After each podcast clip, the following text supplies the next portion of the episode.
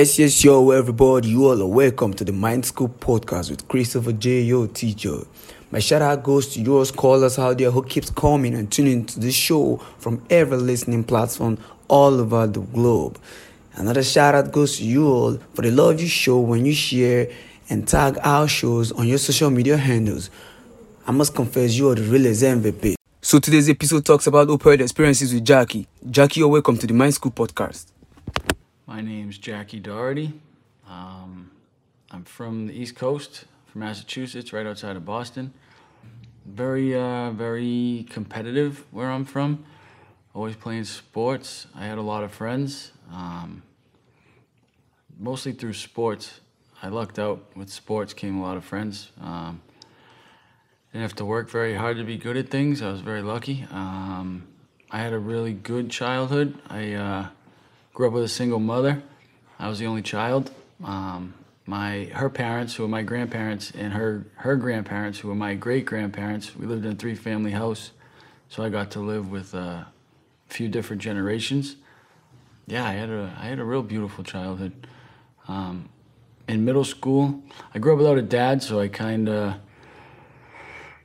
I had my grandfather and my great grandfather, but they were so old. I mean, not so old, but they were old, so they couldn't really do things with me that a younger, like a father figure would. So when I was in middle school, my um, I had a teacher who was also my coach, who I uh, ended up getting close to, and he um, I needed a father figure, so I chose him, or he chose me. I'm not really sure how it worked, but um, it turned out that he was. Uh, that he was just a predator, and uh, I think he chose me because I was a sing. Uh, I uh, I was an only child without a dad, so um, that turned into its own thing. Uh, I dealt with uh, a lot of sexual, mental, and emotional abuse with him. I never told anybody. Eventually, uh, way down the line, because I didn't say anything, it happened to 11 kids after me, and eventually one of them told their parents, and I was approached by detectives at my house one day to ask if I would testify, but I was using a lot of drugs, and uh, the statute of limitations isn't that isn't uh isn't that long. It's like three to five years, and it was ten years later, so I was really no use to anybody. Um, but yeah, that was was a long time ago. But that's where uh, those feelings and the stuff that came of that caused a lot of depression and uh, post traumatic stress, and uh, that's what actually drugs actually saved my life. I would have committed suicide if I never found opiates. Opiates helped me self medicate and deal with uh, mostly that stuff and stuff from my childhood.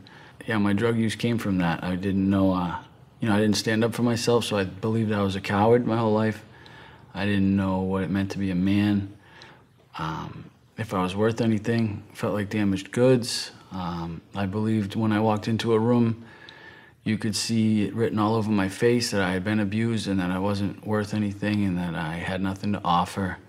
So, I mean, a lot of insecurity and self consciousness came from that. Um, but, uh, yeah, drugs made that go away. Opiates made me forget that anything had happened to me. They made me feel like uh, everybody liked me. I didn't actually, I didn't really care what you thought once I found opiates. I, uh, I believed that I was the best thing that ever happened to anybody. Um, I thought I had the power to change people's lives. I thought that I was God's gift to women. I, I became a really bad person, stealing from my family, my grandparents. The day my grandfather died, who was the most important person in my life, um, I waited till the ambulance and my grandmother and everybody left from the house, and I went and stole my grandmother's checkbook.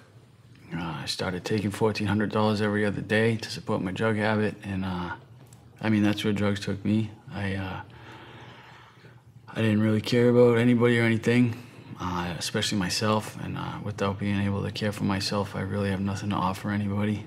Um, I mean, I probably didn't believe that I was addicted to drugs or that I was a drug addict until um, probably until I was homeless. It, it, I mean, I'm not, I'm not a stupid person, but it takes a lot for me to admit that I can't fix things on my own. Like I said, I'm selfish. I think that I'm special and that I have powers that really are inhuman. So it, takes a lot for me to to actually let something sink in. I'm allergic to bananas, but it all happened all of a sudden, and I kept trying to eat bananas. I was like, I've been eating bananas my whole life, and until I actually has to, had to be hospitalized because of the allergy, I mean, I kept trying. I don't accept things very easily.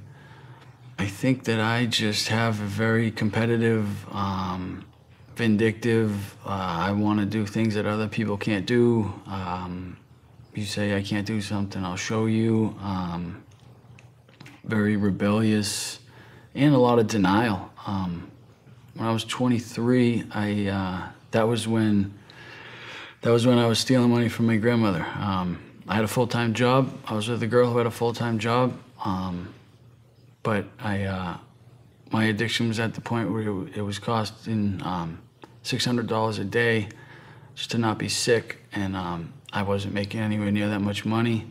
So for two months, I was taking fourteen hundred dollars every other day from my grandmother. Um, and it, the first month's bank statements I was able to get my hands on because we lived in the same house. Um, but the second month they came in and um, they gave me two options. They said we can either press charges um, against you for stealing all this money and for fraud, or you can go to you can get treatment.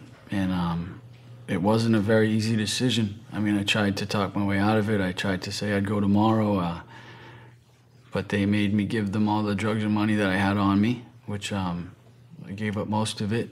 Um, but yeah, I had to accept to go to a hospital and um, and go to my first treatment, and uh, really didn't want to. I tried. Uh, my aunt, and my cousin took me, and I I threatened to jump out of the car a couple times on the way, and uh, I was just being a real jerk to people who loved me, and uh, you know they were crying, and I was crying, and but yeah, I uh, I accepted involuntary treatment um, yeah, that was my first of um, first of many treatments.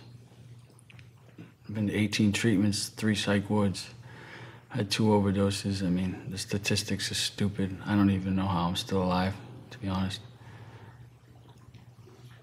Yeah, after my first treatment, I think I was in there two weeks. I thought that um, I felt good. It was the first time that I had been off of drugs for two weeks. I mean, in four years at that point. Um, and I felt like they had given me the knowledge that I needed to outsmart my addiction. I uh, stayed clean for about 74 days, which was a miracle. But um, then I ended up smoking some pot, and uh, it didn't give me the high that I remembered. And um, I knew that if I did some OxyContin with the with the pot, that I would get the high that I remembered, and I did. And I was, I mean, I was off and running again, and I didn't get treatment again from when I was 23. I didn't get treatment again until I was uh, 28 ish. I mean, it was just, it was, um, every day was the same. Every day I was just, I was really just working so that I wouldn't get sick. Um, every day I was lying to somebody, breaking somebody's heart. Um, it's honestly I don't remember much of that. Every day was the, every day was the same from from 23 to to basically like 30. It's I don't remember much of that. It was just it was just stealing, lying, um, manipulating people. Um, people didn't really have a face at that point. I just saw what they had to offer. Um, I really had no purpose and no I wasn't on a path to anything. I was just, I mean, I was just existing. I didn't have any life at all. I, um, I didn't hang out with my friends. I missed, I missed weddings. I missed the birth of um, my best friend's first children. I missed family parties. Um, I missed funerals of loved ones. I, uh,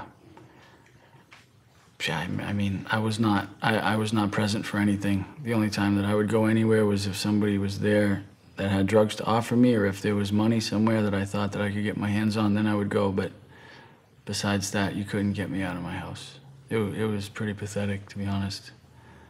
When I was 30, um, when I stopped having a home to live in, that was what began to show me that I had an issue. Um, I lived in my car for about eight months. Um, I mean, I'm six, I'm six foot one, and I was living in a little Honda Accord. It wasn't comfortable by any means, but um, I thought that I was okay. I mean, I thought, hey, I mean, at least I have a car, um, and I I was perfectly all right with living in my car as long as I had heroin.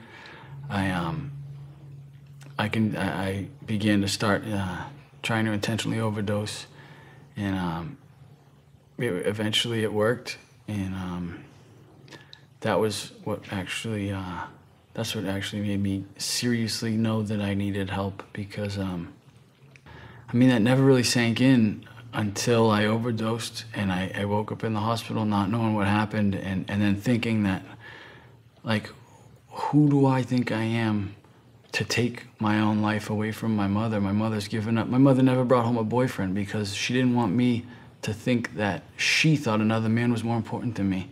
Like my mother gave up literally everything in order for me to have the life that she believed I deserved. And so who am I to take who am I to take that away from my mother? I mean, my mother's the most important woman that I'll probably ever have in my life. Um, for me to just uh, recklessly try to take my own life because I'm just too much of a I'm too much of a coward to deal with life on life's terms and um, holding on to something that happened to me as a kid and using that as an, that as an excuse to take my life away from my mother is um, wildly inappropriate and uh, I just I mean thank God that I realized that it took me a long time I mean I didn't realize that till I was 30 years old my mother's been taking care of me for since I was born. And uh, I'm her only child. I mean, she just wanted, I feel like she thought, like a lot of people think, like love is enough. If I just show him enough love, if I, if I just do anything that I can, he should see that it's worth not using drugs. I mean, until she told me that I can no longer come home, until she told me that, listen, I understand that you're living in your car, but you're just not welcome here because I, I don't feel safe when you're in my house.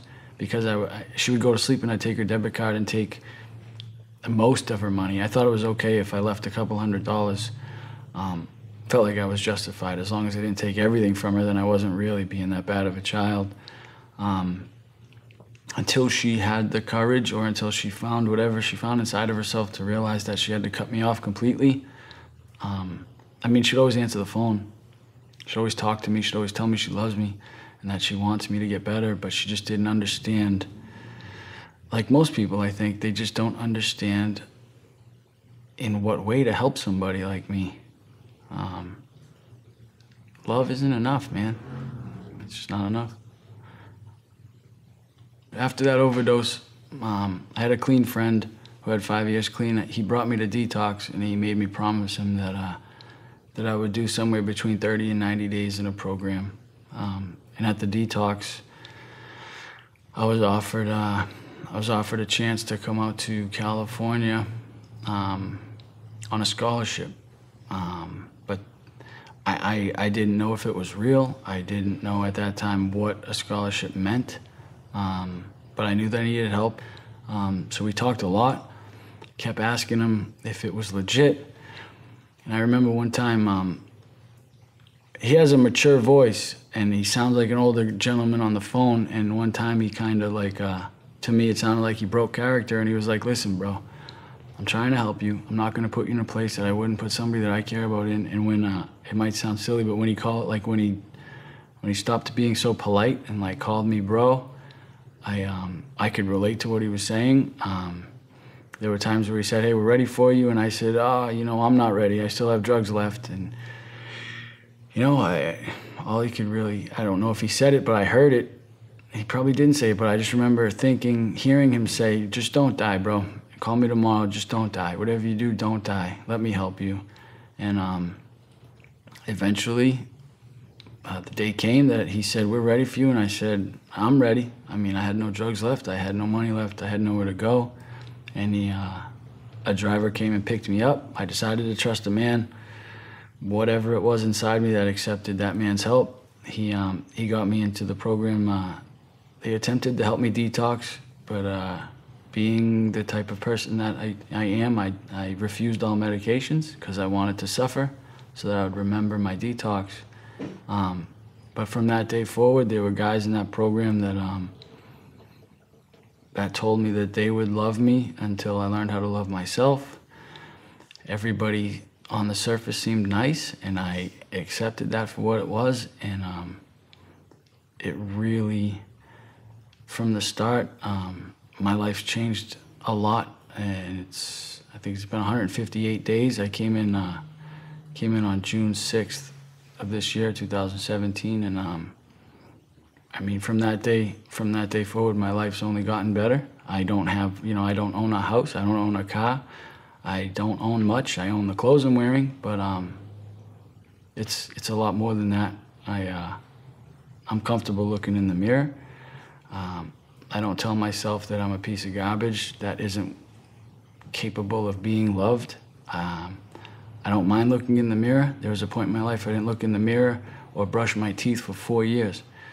I would change my clothes every two weeks. Like I, um, I had no self worth. Um, today is very different. I am working on loving myself. Um, I, I show love to a lot of people, whether um, whether I really like their personality or not. It's really um, really doesn't matter today.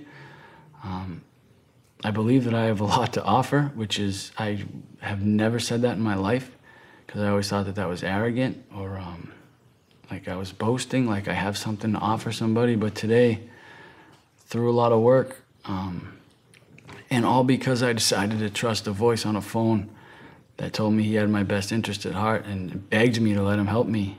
Um, that decision has changed my life in ways that I really don't even know how to put into words. I'm very lucky. I mean, extremely lucky to have people that have stuck with me. I mean, my family never, my family never gave up on me. I'm very lucky. I mean, they would shut me out when things were bad, but that was just, you have to do that. I mean, they still loved me, but just from afar.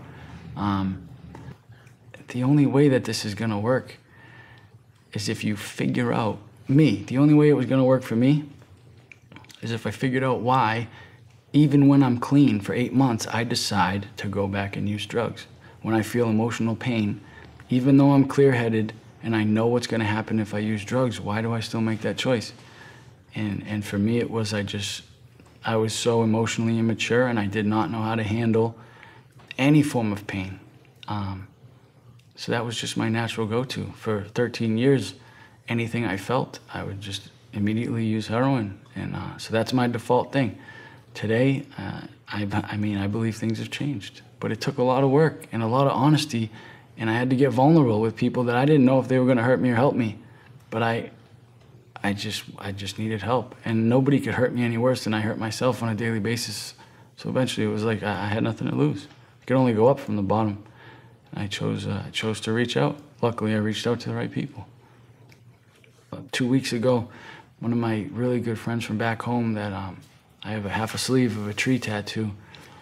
When I go home for Christmas, he was supposed to finish it. He died two, uh, I think two Mondays ago or two Fridays ago, um, and he was a veteran of the Afghanistan and Iraq War. Like this, I lose people all the time, and I, unfortunately, I no longer cry. I no longer am surprised and um, it's sad. Nobody sh- nobody should feel that way. Nobody should feel nothing when somebody that you care about dies. But um, addiction gives you an attitude of better them than me, unfortunately, and it's tough to say, but that's how I feel. I mean, I I can only I can only save me. I can't save anybody else. If I could save other people, I wouldn't be here. I'd be out running around in the streets just screaming, "Hey, I can help you. Just come grab onto me and I'll save you." But it's not like that I wish it were. My name's Jackie, and I stand for recovery.